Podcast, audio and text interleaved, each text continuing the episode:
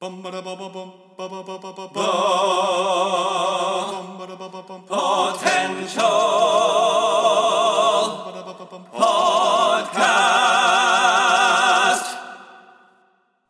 Hello and welcome back to another edition of Potential Picks. I'm your host, Chris Dewar, and I'm joined by that jolly fellow himself, my co-host, Taylor Sokol. How we doing, Taylor?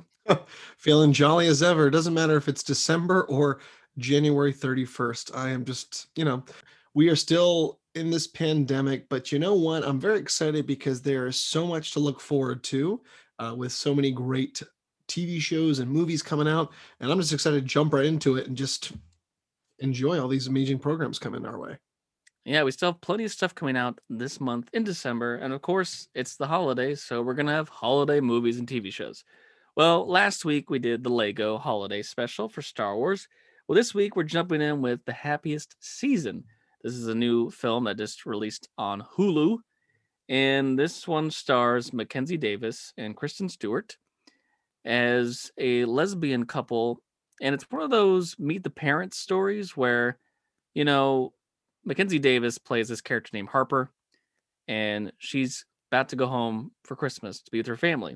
And she's got one of those big families. She's got two sisters, she's got her parents, the big house, kind of that old, going back to her hometown kind of thing. Well, Kristen Stewart plays a character named Abby. Her parents, unfortunately, have passed, so she's an orphan, and she has nowhere to go.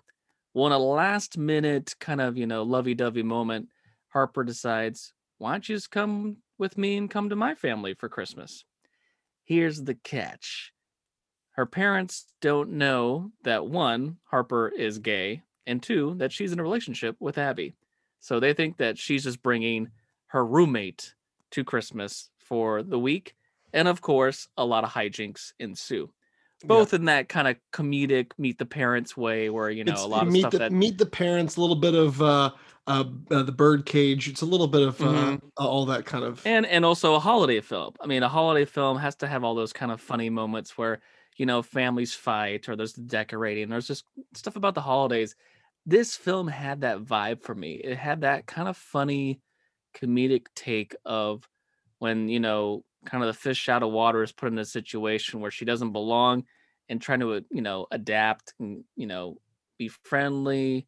But the core of this film is this love story and the kind of important message that a lot of the gay community go through, which is the struggle and trying to find that courage of when to come out to your family and your friends, when to really be yourself and, come out. And that's a big part of this movie, but it's masked by a lot of kind of fun comedy. And I think something that was important about this film was they didn't just come out and be like, we need to make a, big stance on the gay community and what it's like to come out. They kind of did it in a loving way.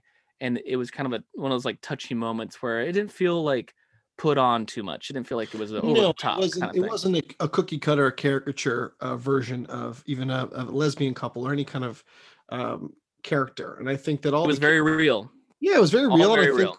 Not only do we have two great leads, we had a great ensemble cast, and I think they all added a nice little bit of a flavor to the movie, and they are all very fun to watch. I was really blown away that so many characters, so many great actors and actresses in this film, they all really stand out on their own, that you really are just glued to the program the whole time. I was loving each and every moment.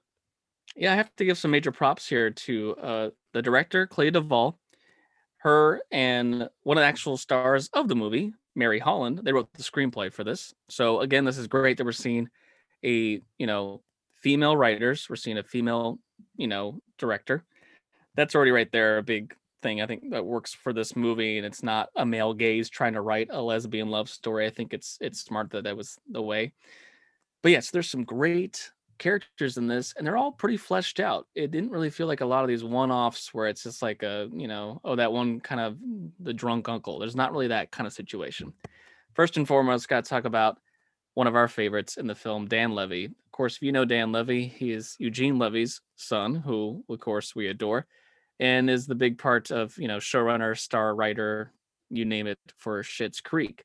He's in this movie, and he plays Kristen Stewart's, best friend. And it was hard to watch this film and not think that it's just David Rose with glasses on, because that's, you know, yeah, there's acting, and it's not like a negative thing. It's just that I'm so used to seeing him in that one role, being that's like only his only role I've really seen him do, that this was a very similar type character, you know, that kind of like very flamboyant, has the funny, witty commentary, and just really quick. And there's some great moments in this movie where Dan Levy even gets to kind of play Butch a little bit. I was just cracking up all his lines, but again, he gets some heartfelt moments in there as well. So I was like, major props to Dan for, you know, this being just a movie he gets to be in. Now I said that Harper has two sisters. Well, as I said, Mary Holland, who was one of the co-writers, she plays the older daughter Jane, and oh my gosh, Jane she's that sister that is always vying for attention, is a little weird one. She's kind of the black sheep, where, you know, she's part of the family, but she's not the center of attention. Let's just say that much. She is definitely the oddball, and she's got a lot of energy. And she was cracking me up, right? You know, especially because again, Harper is bringing her girlfriend, unbeknownst to the family, to this Christmas week, and you know she's gonna be staying there, and she's never met any of her family. And Kristen Stewart's going around meeting this family, and Jane's just like very excited and like, hello there, come on in. You know, it's like one of those like, whoa, you know, it'd be putting on a little too strong. And then the other sister is Allison Brie, good old beautiful Allison Brie from Community. Plays a little more the tough sister, the one that's a little more stuck up, yeah.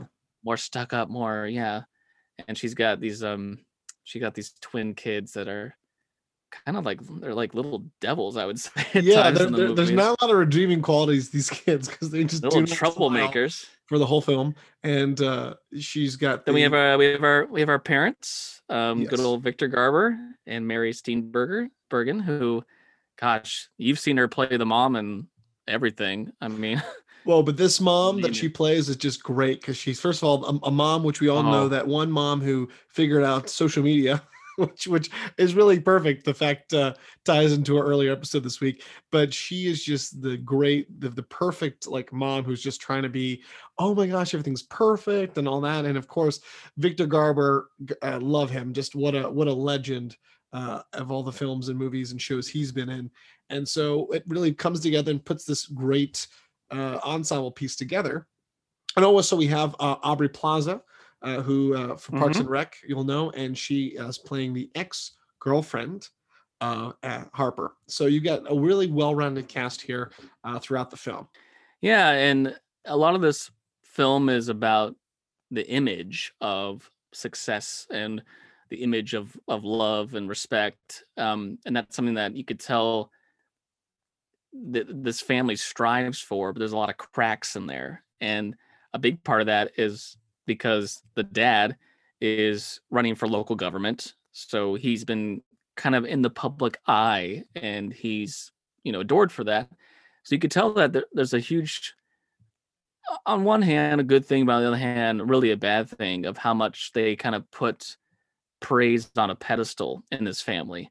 And there's even points where the daughters kind of talk about that they kind of had a fight for their parents' love and respect. And this all kind of accumulates to why throughout most of this film, Harper has still not come out to her parents. And when she, you know, it's, I kind of connected in a way to when you've been gone from your hometown for a long time.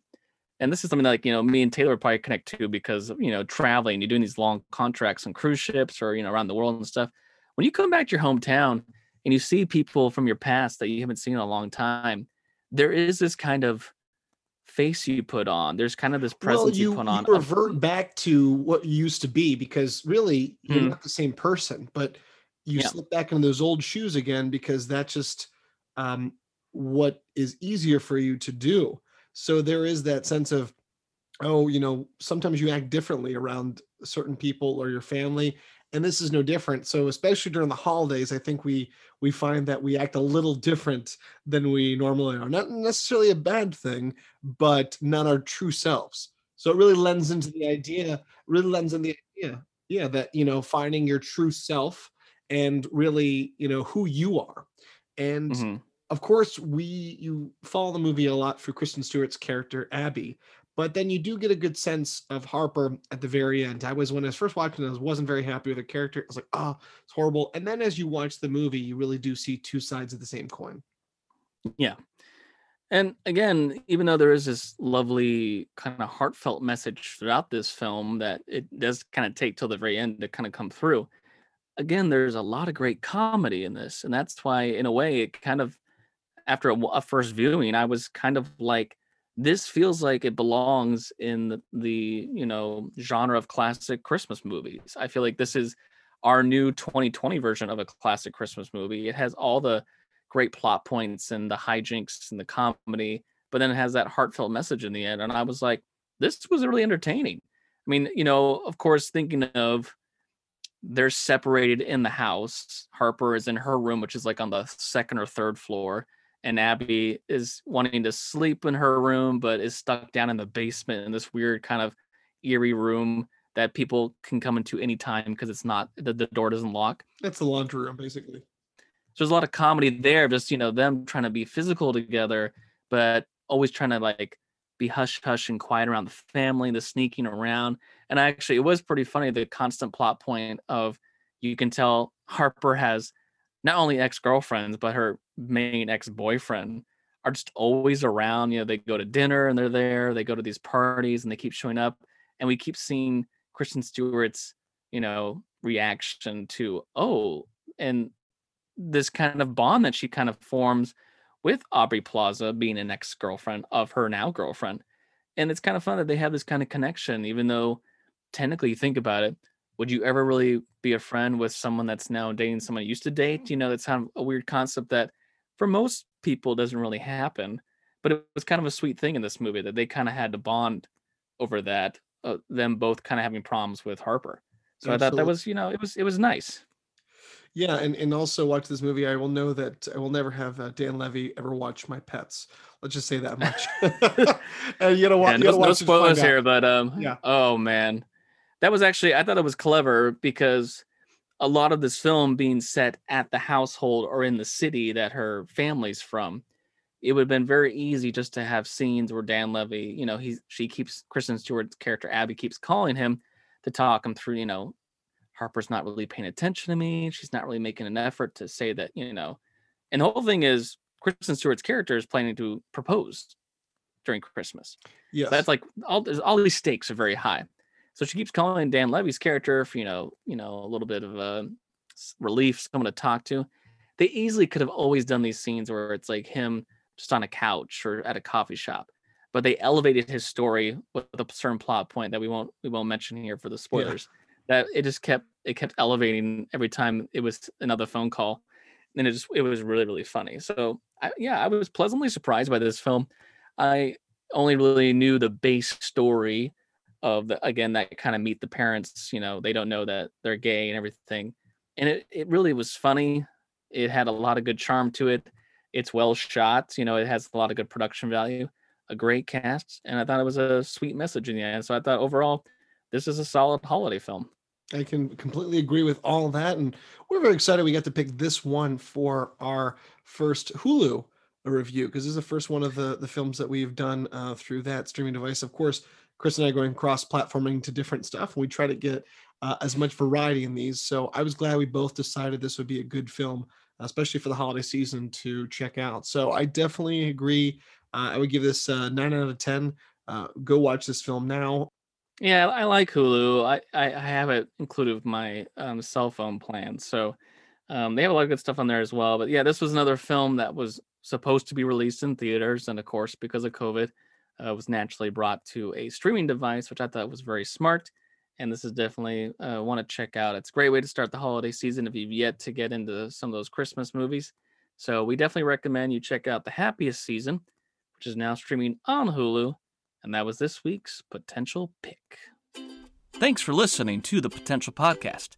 You can follow us on Instagram and Facebook at The Potential Podcast, or on Twitter at The Potential Pod. Or you can email us. Send us your positive feedback and thoughts, suggestions, and more through our email, thepotentialpodcast@yahoo.com. I'm your host, Chris Dewar. And I'm your host, Taylor Sokol. Stay tuned for more episodes on pop culture, entertainment, and nerdom. And remember, know your potential.